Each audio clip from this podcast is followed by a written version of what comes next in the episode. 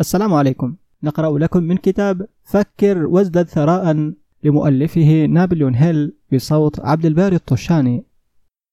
تمهيد. عندما نشر هذا الكتاب في عام 1937 اعتبر واحدا من أعظم الكتب الملهمة في وقته.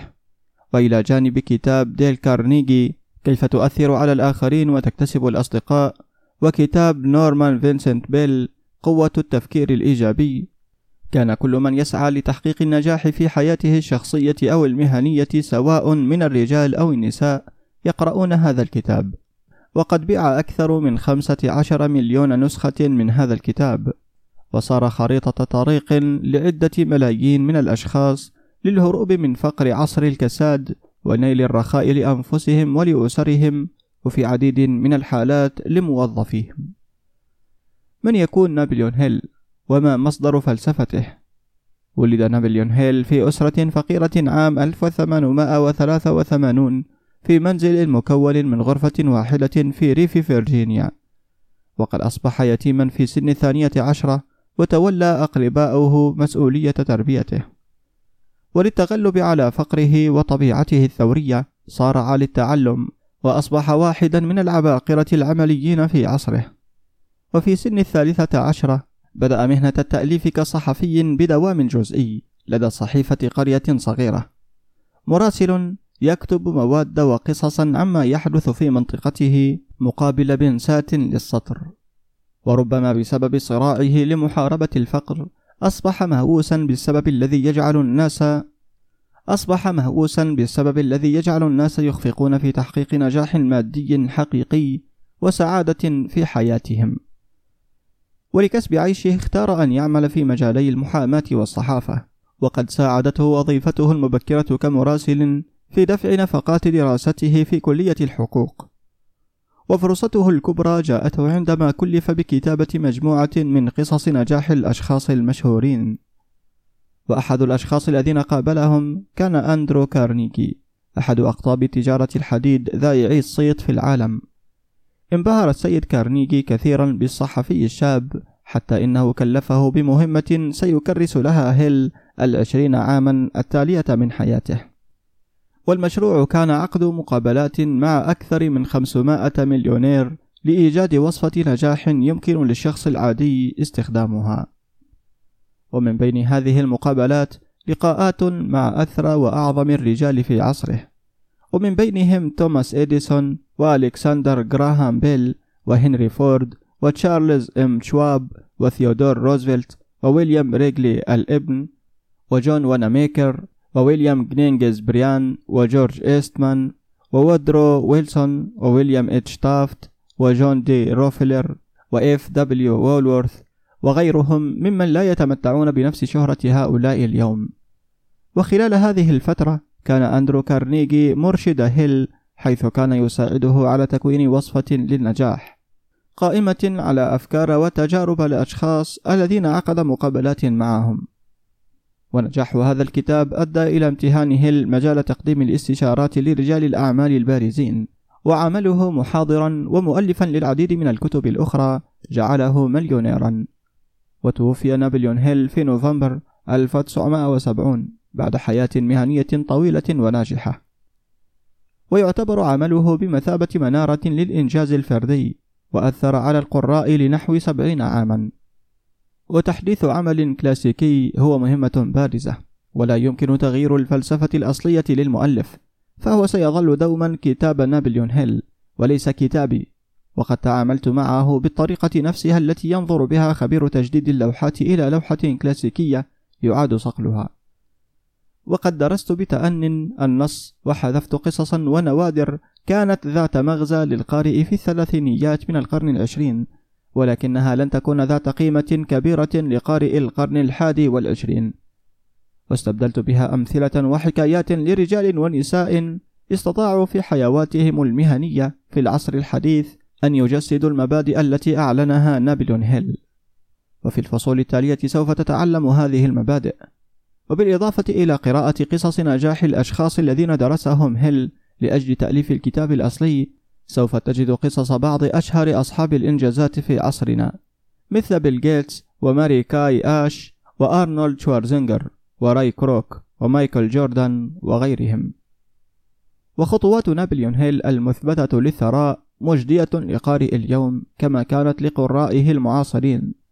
وكل من يقرأ ويفهم ويطبق هذه الفلسفة سيكون أكثر استعدادا لجذب والتمتع بهذه المعايير الأسمى للحياة التي طالما كانت وستكون مقتصرة على هؤلاء المستعدين لها دون غيرهم. لذا كن مستعدا عندما تتبع قواعد نابليون هيل كي تحدث تغييرات كبرى في طريقة تعاملك مع الحياة، وهي مفيدة من حيث إنها ستمكنك من الاستمتاع بحياة من الانسجام والفهم. كما أنها ستعدك للانضمام لصفوف الأثرياء. دكتور آرثر آر بيل. الفصل الأول قوة الفكرة. الرجل الذي فكر في طريقة للشراكة مع توماس إي إديسون. حقا الأفكار هي أشياء بل وأشياء قوية عند مزجها بهدف ومثابرة ورغبة متأججة لترجمتها إلى ثراء أو أشياء أخرى ملموسة. وقد اكتشف إدوين سي بارنز مدى صحة مقدرة الرجال على التفكير ليصبحوا أغنياء وهو لم يتوصل إلى هذا الاكتشاف مرة واحدة. ولكنه جاءه خطوة بخطوة بادئا برغبة عارمة ليصبح شريكا في العمل للعبقري توماس إديسون. وإحدى الخصائص الرئيسية لرغبة بارنز هي أنها كانت محددة. لقد أراد العمل مع إديسون وليس لديه. لاحظ بتمعن الطريقة التي حول بها رغبته إلى حقيقة وسوف تملك فهما أفضل للمبادئ الثلاثة عشر التي تفضي إلى الثراء. عندما اشتعلت هذه الرغبة أو دافع الفكرة في ذهنه للمرة الأولى لم يكن يشغل أي منصب يمكنه أن يعول عليه. وقد واجه صعوبتين لم يكن يعرف سيد إديسون ولم يكن لديه ما يكفي من المال ليستقل القطار المتجه إلى أورانج نيوجيرسي. وكانت تلك الصعوبات كافية لتثبيط عزم معظم الناس وإثنائهم عن تنفيذ رغبتهم. ولكن رغبته لم تكن بالرغبة العادية فقد كان عاقدا العزم للغاية لإيجاد طريقة لتنفيذ رغبته حتى إنه فضل السفر عبر قطار البضائع على قبول الهزيمة. ذهب إلى مختبر السيد إديسون وأعلن أنه أتى للعمل مع المخترع. قال السيد إديسون عن أول لقاء يجمع بينهما بعد حدوثه بسنوات وقف هناك أمامي وهو يبدو مثل المشردين ولكن ثمة شيء في تعبيرات وجهه ولد لدي انطباعا أنه كان عازما على نيل ما يسعى لنيله. وقد تعلمت من سنوات تجاربي مع الناس أنه عندما يرغب الرجل حقا في شيء حتى إنه يكون مستعدا للمخاطرة بمستقبله كله لنيله فهو سوف ينجح بلا محالة. منحته الفرصة التي طلبها. لأنني رأيت أنه عقد العزم على الصمود إلى أن ينجح وما حدث بعد ذلك أكد لي أنني لم أرتكب خطأ. وما قاله الشاب بارنز للسيد إديسون في هذا الموقف لا يضاهي على الإطلاق أهمية ما كان يفكر فيه. إديسون نفسه هو من قال هذا ولم يكن مظهر الشاب بالطبع هو الذي أهله لفرصة للبدء في مكتب إديسون لأنه بدون شك بدا في حالة يرثى لها. فما كان يفكر فيه كان الأهم. وإن استطعنا التأكيد على أهمية هذه العبارة لكل من يقرؤون الكتاب فلن تكون هناك حاجة لقراءة الجزء المتبقي. ولم ينل بارنز الشراكة مع إديسون في أول لقاء. لقد حصل فقط على فرصة للعمل في مكتب إديسون بأجر رمزي للغاية. وكان يتولى أمر أعمال غير ذات أهمية كبيرة لإديسون ولكنها كانت ذات أهمية كبيرة لبارنز. فقد منحته الفرصة لإظهار قدراته أمام شريكه ليتمكن من رؤيتها. مضت شهور ولم يحدث شيء فيما يبدو لتحقيق الهدف المراد والذي قرر بارنز أنه غرضه المنشود المحدد. ولكن شيئا مهما كان يحدث في عقل بارنز كان دوما يعزز رغبته في أن يصبح شريك العمل لإديسون. لأطباء النفس مقولة هي عندما يكون شخص مستعدا حقا لشيء فإنه يتجلى له. لقد كان بارنز مستعدا للشراكة مع إديسون. علاوة على هذا كان عازما على أن يظل مستعدا حتى ينال ما يرغب فيه. فهو لم يقل لنفسه حسنا ما الجدوى. أعتقد أنني سأغير رأيي وأجرب وظيفة الرجل مبي... أعتقد أنني سأغير رأيي وأجرب وظيفة رجل مبيعات. ولكنه قال لقد أتيت إلى هنا للشراكة مع إديسون وسأحقق هذه الغاية. حتى لو كرست لها باقي حياتي. وكان يعني هذا. فيا لها من قصة مختلفة تلك التي سيرويها الناس إن وضعوا لأنفسهم هدفا محددا وسعوا وراء تحقيق هذا الهدف حتى يأتي وقت يصبح فيه هوسا يمثل شغلهم الشاغل. ربما لم يدرك بارنز الشاب هذا في ذلك الوقت ولكن عزيمته هذه التي لا تتزحزح ومثابرته مع رغبة واحدة قدر لها أن تتغلب على كل الصعوبات وتجلب له الفرصة التي كان يبحث عنها. وعندما أتت الفرصة تجلت في شكل مختلف ومن اتجاه مختلف غير ذلك الذي كان بارز يتوقعه. وتلك هي إحدى حيل الفرص. فلديها عادة ماكرة تتمثل في التسلل من الباب الخلفي وعادة ما تأتي متنكرة في صورة سوء حظ أو هزيمة مؤقتة. ولعل هذا هو السبب الذي يجعل الكثيرين لا يدركون الفرص. كان السيد إديسون قد اخترع لتوه آلة مكتبية جديدة.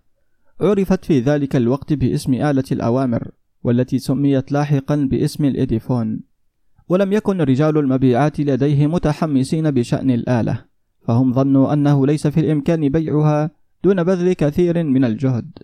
رأى بارنز في ذلك فرصته السانحة. كانت تأتيه زاحفة ببطء. مختبئة في آلة غريبة الشكل يبدو أنه ما من أحد مكترث لها سوى بارنز والمخترع. أدرك بارنز أن بوسعه بيع آلة الأوامر لإديسون اقترح هذا على إديسون ونال سريعا فرصته. وقد باع الآلة بالفعل. في الواقع لقد باعها بنجاح منقطع النظير. حتى إن إديسون وقع معه عقدا لتوزيعها وتسويقها عبر الأمة كلها. وانطلاقا من هذه الشراكة ظهر شعار من صنع إديسون وتركيب بارنز وهذا التحالف جعل بارنز ثريا ولكنه استطاع إنجاز شيء أعظم كثيرا. أثبت أن المرء بإمكانه التفكير ليصبح غنيا. لست أدري على الإطلاق كم كانت القيمة المادية لرغبة بارنز الفعلية بالنسبة له. فربما جلبت له مليونين أو ثلاثة ملايين من الدولارات بغض النظر عن المبلغ فهو يصبح غير مهم عند مقارنته بالقيمة العظيمة التي حصل عليها. المعرفة المحددة بأن دافعا غير ملموس ولد فكرة يمكن تحويله إلى نظير مادي من خلال تطبيق مبادئ معروفة. ففكر بارنز حرفيا في الشراكة مع إديسون العظيم. فكر في تكوينه ثروة. لم يكن لديه شيء يبدأ به. فيما عدا القدرة على معرفة ماذا يريد والعزيمة على السعي وراء هذه الرغبة إلى أن حققها. لم يكن لديه مال يبدأ به ولم ينل سوى قدر ضئيل من التعليم. لم يكن يتمتع بنفوذ ولكنه كان يملك حس المبادرة وإيمانا ورغبة في الفوز. وبالاستعانة بهذه القوى غير الملموسة أصبح الرجل رقم واحد لدى أعظم مخترع في التاريخ. الآن دعنا نستعرض موقفا مختلفا ونبحث حالة رجل ممن كان يملك الكثير من مقومات الثراء الملموسة. ولكنه فقدها لأنه توقف قبل بلوغه الهدف الذي يسعى لتحقيقه بثلاث أقدام. ثلاث أقدام قبل الذهب. واحد من أكثر أسباب الفشل شيوعا هو الانسحاب عند تعرض المرء لهزيمة مؤقتة. والجميع يرتكب هذا الخطأ في وقت أو آخر. يقص آريو داربي والذي أصبح لاحقا واحدا من أنجح رجال المبيعات في مجال التأمين في البلاد. حكاية عمه والذي أصيب بحمى الذهب في أيام اكتشاف الذهب. وسافر للغرب للحفر ليصبح ثريا. وهو لم يسبق له أن سمع مقولة أن الذهب الذي استخرج من عقول الرجال فاق في حجمه الذهب الذي سبق أن يستخرج من الأرض على مر العصور. ظن أنه سيحصل على الذهب وذهب للعمل وبحوزته مجرفة. المهمة كانت صعبة ولكن اشتهاؤه للذهب كان لا لبس فيه. وبعد أسابيع من العمل الشاق كوفئ باكتشاف معدن خام براق. كان بحاجة إلى الآلات لرفع المعدن الخام إلى السطح. بهدوء غطى المنجم واقتفى آثار أقدامه إلى منزله في ويليامزبرغ ميريلاند وأخبر أقاربه وبعض الجيران بالخبر المذهل. جمعوا معا المال لأجل الآلات المطلوبة وشحنوها. ذهب العم وداربي ثانية للعمل في المنجم. تمت تعبئة السيارة الأولى بالمادة الخام وشحنت إلى الصهريج. أكدت لهما النتائج أن بحوزتهما واحدا من أغنى مناجم الذهب في كولورادو.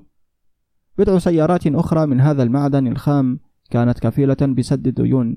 بعد ذلك ستحدث طفرة كبيرة في الأرباح. ظلت الجرافات تجرف للأسفل. والآمال تتصاعد للأعلى. ثم حدث شيء ما. اختفى وريد معدن الذهب الخام. فوصلوا إلى نهاية قوس قزح ولم يعد قدر من الذهب هناك. ظلا يجرفان وهما يقومان بمحاولات بائسة لإيجاد الوريد ثانية لكن دون جدوى. وأخيرا قررا الانسحاب. باعا الآلات لبائع خردة مقابل بضع مئات من الدولارات. واستقلا القطار عائلين إلى وطنهما. بعض مشتري الخردة أغبياء ولكن ليس هذا المشتري. فاستدعى مهندس تنقيب لفحص المنجم والقيام ببعض الحسابات. كانت نصيحة المهندس هي أن المشروع فشل لأن الملاك لم يكونوا على دراية بخطوط الصدع. فأظهرت حساباته أن الوريد كان يوجد أسفل المكان الذي توقف آل داربي عن التنقيب فيه بثلاث أقدام. وهذا هو المكان الذي وجد فيه.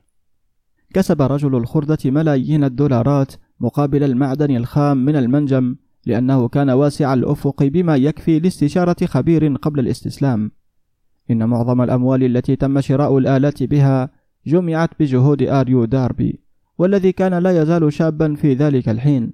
فجمع المال من أقاربه وجيرانه والذين أعطوه المال لثقتهم فيه. وقد رد كل دولار منها رغم أن ذلك استغرق منه سنوات.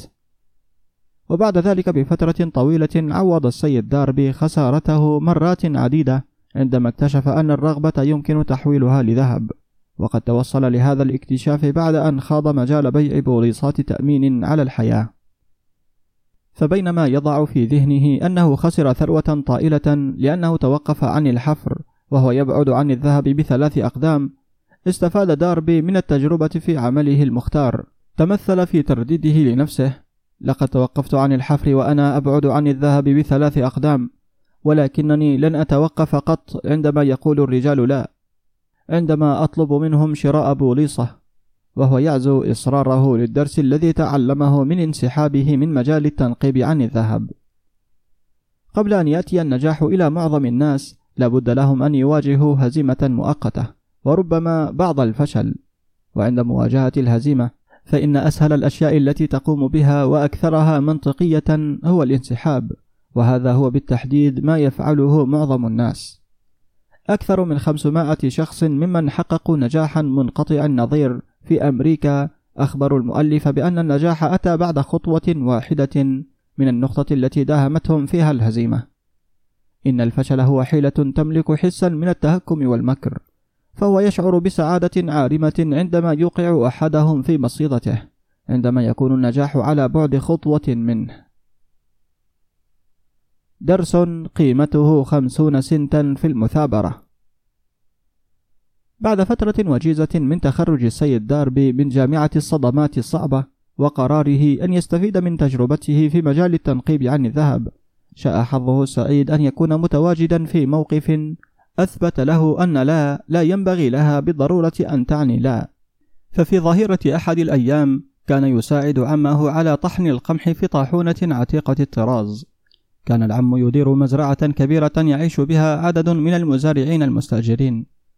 بهدوء فتح الباب ودخلت طفلة صغيرة ابنة مستأجر وجلست إلى جوار الباب. رفع العم عينيه ونظر إلى الطفلة وصاح بها بقسوة ما الذي تريدينه؟ أجابت الطفلة بوداعة تقول أمي أعطها خمسين سنتا. قال العم لن أفعل هذا. الآن عودي إلى منزلك. قالت الطفلة حاضر يا سيدي ولكنها لم تتحرك.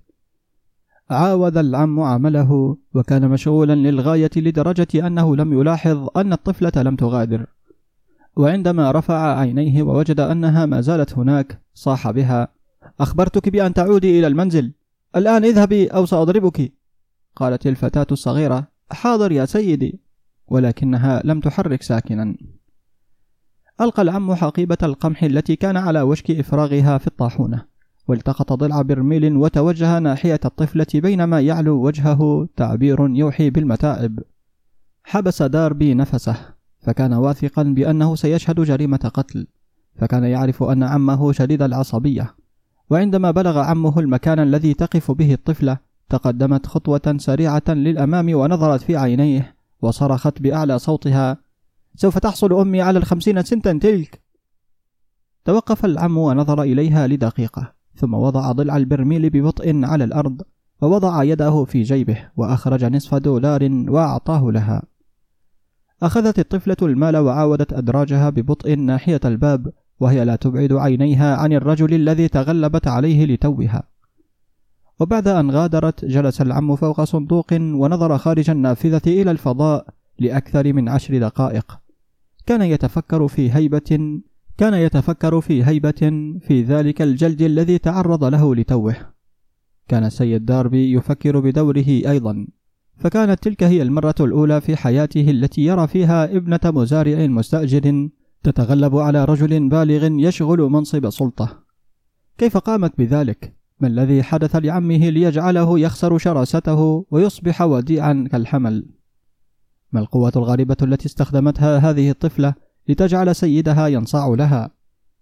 جاب هذا السؤال وأسئلة أخرى عقل داربي ولكنه لم يعثر على إجابة إلا بعد انقضاء سنوات عندما سرد علي القصة الغريب أن قصة هذه التجربة الاستثنائية سردت على المؤلف في الطاحونة القديمة في المكان نفسه الذي تلقى به العم جلدته فبينما كنا نقف هناك في الطاحونة القديمة الصدئة أعاد السيد داربي سرد قصة الهزيمة الغريبة وانتهى بطرح هذا السؤال كيف تفسر هذا؟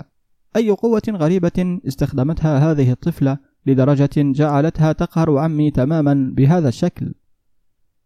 والإجابة عن السؤال توجد في المبادئ الموصوفة في هذا الكتاب. والإجابة كاملة ووافية. والإجابة كاملة ووافية. إنها تتضمن تفاصيل وتعليمات كافية لتمكن أي شخص من فهم وتطبيق القوة نفسها التي تعثرت بها الطفلة الصغيرة مصادفة.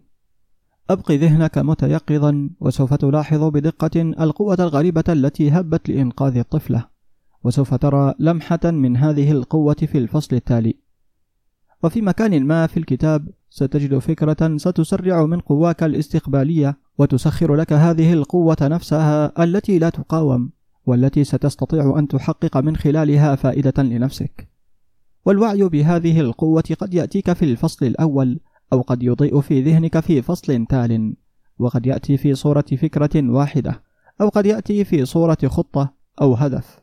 مرة ثانية قد يجعلك تستعرض ثانية تجاربك السابقة في الفشل أو الهزيمة.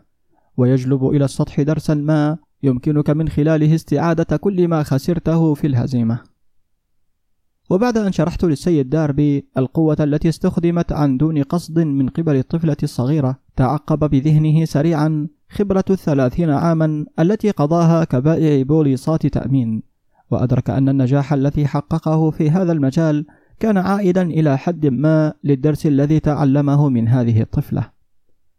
أشار السيد داربي في كل مرة يحاول فيها عميل محتمل صدي دون أن يشتري أرى الطفلة واقفة هناك في الطاحونة القديمة بينما تلمع عيناها تحديا وأقول لنفسي يجب أن أتمم هذه الصفقة فأفضل جزء من جميع عمليات البيع التي أبرمتها حدث بعد أن قال الناس لا.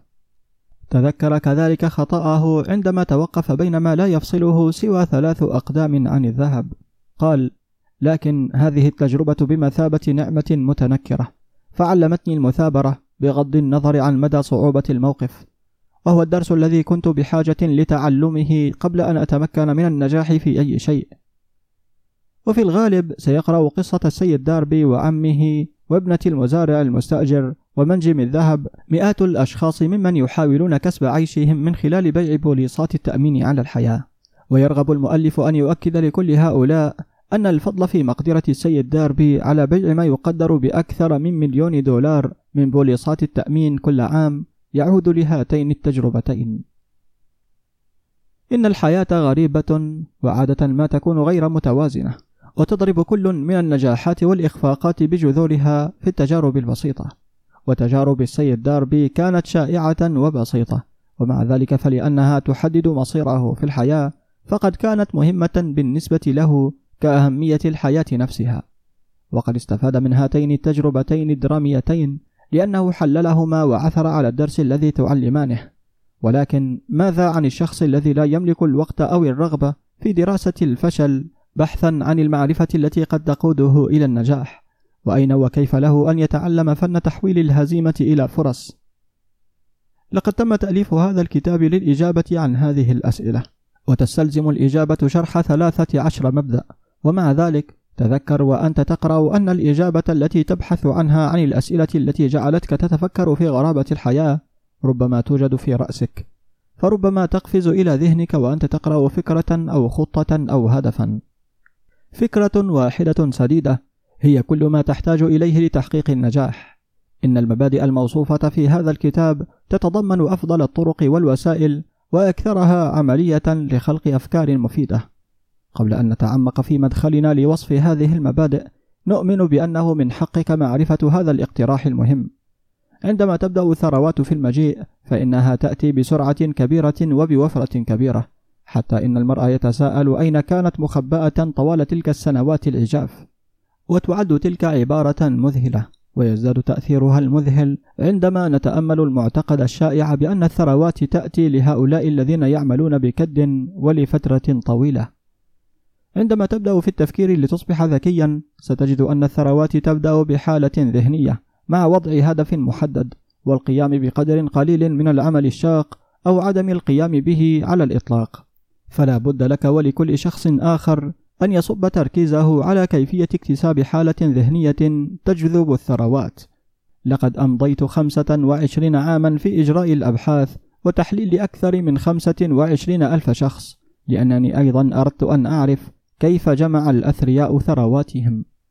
ودون إجراء هذه الأبحاث ما كان هذا الكتاب ليشهد النور. والآن لاحظ هذه الحقيقة المهمة. بدأ الكساد في سوق العمل عام 1929 وحقق رقما قياسيا في الدمار الذي أحدثه والذي استمر حتى بعد دخول الرئيس روزفلت مكتبه بفترة. بعد ذلك بدأ الكساد يذوي حتى اختفى. فتماما كما يضيء الكهربائي في مسرح الأنوار تدريجيا حتى يتحول الظلام إلى نور قبل أن تدرك ذلك. كذلك يذوي سحر الخوف من العقول تدريجيا ويتحول إلى إيمان. وبمجرد أن تستوعب مبادئ هذه الفلسفة وتبدأ في اتباع التعليمات الخاصة بتطبيق هذه المبادئ سوف تبدأ حالتك المادية في التحسن. فكل شيء تلمسه سيتحول إلى قيمة تعمل لصالحك. مستحيل. إطلاقا. إن إحدى نقاط الضعف الأساسية للجنس البشري هي تعود الشخص العادي على كلمة مستحيل فهو يعرف كل القواعد التي لا تجدي نفعا. إنه يعرف كل الأشياء التي لا يمكن القيام بها.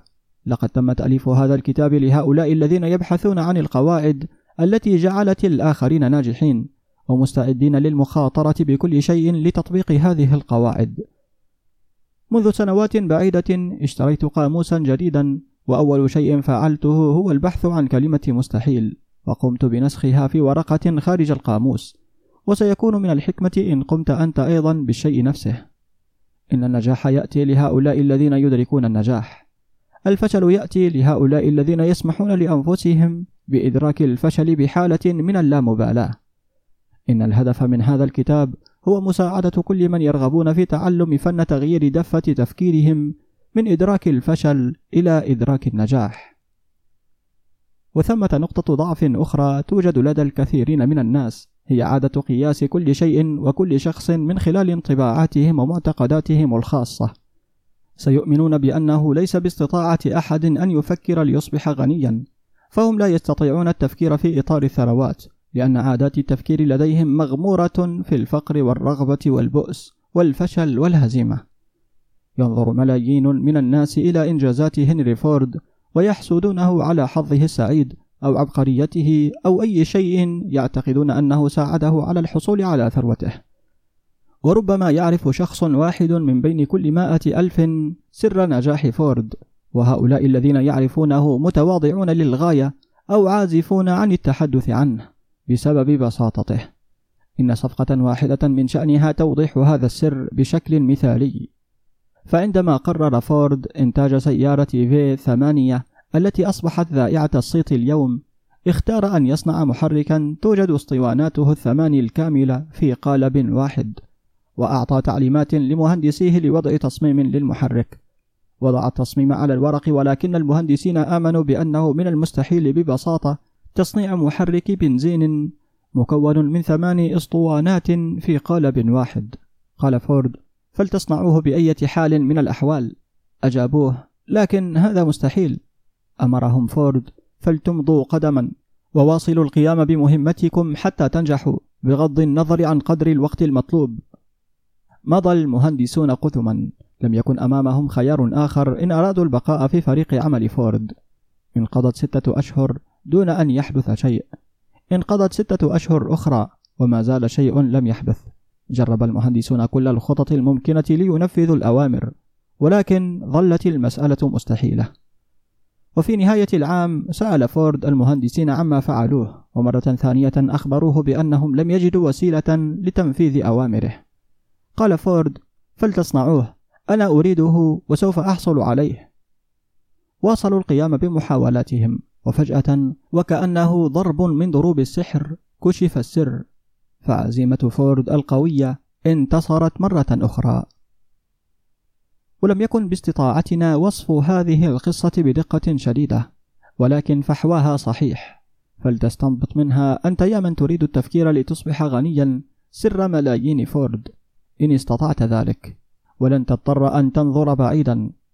لقد نجح فورد لأنه فهم وطبق مبادئ النجاح وواحد من هذه المبادئ هو الرغبة. معرفة ما يريده المرء. تذكر قصة فورد هذه وأنت تقرأ وانتبه للأسطر التي تصف سر إنجازه المذهل. فإن استطعت القيام بهذا وإن استطعت أن تضع إصبعك على المجموعة المحددة للمبادئ التي جعلت هنري فورد ثريا يمكنك أن تنجح في تحقيق إنجازات مثل التي حققها في أي مسعى تريده. وهنري فورد أواخر القرن العشرين هو بيل جيتس فتماما كما أحدث فورد ثورة في مجال صناعة المركبات من خلال تصنيع سيارة يمكن لأي مواطن تقريبا تحمل نفقات شرائها وقيادتها أحدث بيل جيتس طفرة في مجال صناعة الكمبيوتر بتصميم software مكن الجميع وليس فقط التكنوقراطيين المتخصصين من استخدام أجهزة الكمبيوتر. ولاحقا جعل الكمبيوتر الشخصي شيئا ضروريا في كل مكتب ومدرسة ومنزل. وأدى هذا إلى جمع بيل جيتس مليارات الدولارات وتحوله إلى أثرى رجل في أمريكا. وقد سلبت أجهزة الكمبيوتر عقله وشرع في برمجتها في سن الثالثة عشرة. وفي عام 1973 التحق بجامعة هارفارد حيث عاش في المبنى نفسه مع ستيف بالمر وهو الآن المدير التنفيذي لشركة مايكروسوفت. وفي أثناء دراسته في هارفارد طور جيتس نسخة من لغة البرمجة بيزك لأول جهاز كمبيوتر صغير. كان جيتس مهووسا للغاية بحلمه لأن يؤسس شركة software حتى إنه ترك هارفارد لتكريس كل جهوده لتحقيق حلمه. وبعد مضي بضع سنوات أسس هو وصديق طفولته بول آلين شركة مايكروسوفت كتجسيد لهذا المسعى. ومدفوعين بالإيمان بأن الكمبيوتر سيصبح أداة قيمة على كل مكتب وفي كل منزل شرعا في تطوير software لأجهزة الكمبيوتر الشخصية. وكانت بصيرة جيتس ورؤيته لأجهزة الكمبيوتر الشخصية بمثابة الركيزة التي قام عليها نجاح مايكروسوفت وصناعة ال software برمتها. وبعد أن حقق هدفه الرئيسي يواصل بيل جيتس السعي وراء تحقيق أهداف جديدة في مجال ابتكار برامج كمبيوتر أفضل ومجال الأعمال الخيرية حيث أسس مع زوجته ميليندا أكبر مؤسسة خيرية في العالم. أنت سيد مصيرك وربان روحك. عندما كتب الشاعر الإنجليزي دبليو إي هينلي السطور الملهمة أنا سيد مصيري أنا ربان روحي كان لابد أن يخبرنا بأن السبب في كوننا أسياد مصائرنا وزعماء أرواحنا هو أننا نمتلك القدرة على السيطرة على أفكارنا.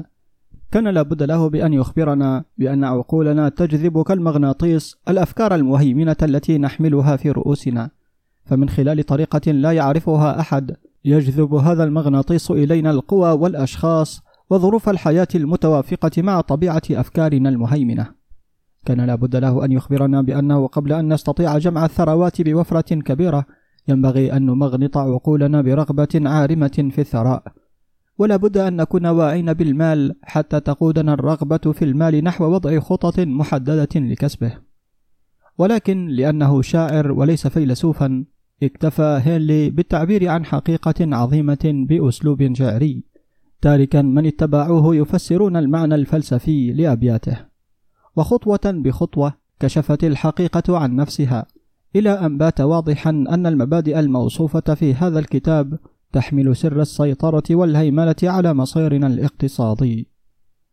ثمة رجل آخر استطاع السيطرة على مصيره هو ستيفن سبيلبرغ أحد أعظم مخرجي الأفلام في جميع العصور. كان يحلم بأن يصبح مخرجا للأفلام منذ طفولته، وبدأ في عمل أفلام للهواة بكاميرا بدائية عندما كان مجرد طفل، ولم تنطفئ جذوة حلمه قط. وكيفية اقتحام سبيلبرغ استوديوهات يونيفرسال هي بمثابة أسطورة في صناعة السينما. فيونيفرسال تنظم جولات داخل استوديوهاتها لتمكن الزوار من إلقاء نظرة داخلية على مجال السينما وكان سبيلبرغ من بين هؤلاء الزوار. كان الزوار يجوبون باحات الأستوديوهات مستقلين تراما. تسلل سبيلبرغ خارج الترام واختبأ بين استوديوهين للصوت حتى انتهت الجولة. وفي أثناء مغادرته في نهاية اليوم تعمد ترديد بعض الكلمات على مسامع حارس البوابة. ويوما تلو آخر كان يذهب إلى الاستوديو لقرابة ثلاثة أشهر. كان يمر إلى جوار الحارس ويلوح له فيلوح له الآخر بدوره. كان دوما يرتدي حلة ويحمل محفظة أوراق. ليجعل الحارس يعتقد أنه أحد الطلاب الذين يمتهنون وظيفة صيفية في الاستوديو. وتعمد عقد صداقات مع المخرجين والمؤلفين والمحررين بل إنه حتى وجد مكتبا شاغرا وأخذه وسجل اسمه في دليل المبنى. وجعل شغله الشاغل التعرف على سيد شينبرغ والذي كان في ذلك الحين رئيس إنتاج مثبتات التلفازات في الاستوديو. عرض عليه مشروعه عن الأفلام في الجامعة. والذي أبهر شينبرغ كثيرا حتى إنه جعل الشاب يوقع عقدا مع الأستوديو. وأول فيلم طويل له The Sugarland Express حظي باستحسان كبير وفاز بجائزة أفضل نص في مهرجان كان السينمائي عام 1974 ولسوء الحظ لم يحظى الفيلم بالنجاح في شباك التذاكر. وجاءته فرصته الكبرى بعد عام عندما اكتشف كتاب The Jaws أو الفك المفترس. وكان الأستوديو قد قرر بالفعل إنتاج الفك المفترس واختار مخرجا معروفا لإخراجه. أراد سبيلبرغ بشدة أن يخرج هذا الفيلم. ورغم الفشل المادي لفيلمه The Sugarland Express فإن ثقته بنفسه لم تتزعزع. وأقنع المنتجين أن يدعوهم من المخرج الذي اختاروه ويعطوه الفيلم لإخراجه. وهي لم تكن بالمهمة سهلة فمنذ البداية كانت هناك مشكلات تقنية وأخرى خاصة بالميزانية بالإنتاج. ومع ذلك عند عرض الفك المفترس عام 1975 حظي بنجاح ثنائي. فقد حطم الأرقام القياسية في شباك التذاكر وأحبه النقاد. وفي غضون شهر من عرضه كان الفيلم قد حقق 60 مليون دولار في شباك التذاكر وهو مبلغ لم يسبق لأحد أن سمع به في ذلك الوقت. وخلال السنوات القليلة التالية أخرج سبيلبرغ عدة أفلام منها مجموعة الأفلام الشهيرة إنديانا جونز والأفلام الفائزة بجوائز الأوسكار The Color Purple وإمباير أوف ذا Sun و E.T. وأخرج لاحقا جوراسيك بارك أو حديقة الديناصورات والذي أصبح كذلك في وقته من أنجح الأفلام في التاريخ وهو ثالث فيلم لسبيلبرغ يحطم الأرقام القياسية وقد حقق كذلك ما يقدر بمليار دولار في صورة مكاسب إجمالية ولعب أطفال وغير ذلك من السلع. وسبيلبرغ مستمر في تحقيق أحلامه وعندما قام هو واثنان من عظماء هوليوود في تأسيس شركة إنتاج خاصة بهم أطلقوا عليها DreamWorks نحن الآن مستعدون لتفقد أول هذه المبادئ فلتكن متفتح الذهن. وتذكر وأنت تقرأ أنها ليست من اختراع رجل واحد فجمعت المبادئ من التجارب الحياتية لأكثر من 500 رجل ممن استطاعوا بالفعل تجميع ثروات ضخمة. رجال بدأوا من الصفر وعانوا الفقر والذين لم ينالوا قدرا كبيرا من التعليم ولم يحظوا بالنفوذ. وقد أجدت هذه المبادئ نفعا مع هؤلاء الرجال ويمكنك أن توظفها لأجل تحقيق مصلحة شخصية مستمرة. وستجد أن ذلك سهل في فعله وليس صعبا. قبل أن تقرأ الفصل التالي أريد منك أن تعرف أنه يسرد معلومات حقيقية والتي يمكنها أن تغير بسهولة مصيرك المادي برمته حيث إنها أحدثت تغييرات هائلة بحياة الشخصين المذكورين. أريد منك أن تعلم أيضا أن العلاقة الوطيدة بين هذين الرجلين وبيني هي التي مكنتني من معرفة هذه الحقائق والتي لم أكن لأستطيع الوصول لها لولاها. فأحدهما هو صديقي الحميم منذ ما يقرب من خمس وعشرين سنة والآخر هو ابني فالنجاح منقطع النظير لهذين الرجلين وهو النجاح الذي ينسبانه إلى المبدأ الموصوف في الفصل التالي يشفع لي باستخدام هذه العلاقات الشخصية كوسيلة للتأكيد على القوة بعيدة التأثير لهذا المبدأ.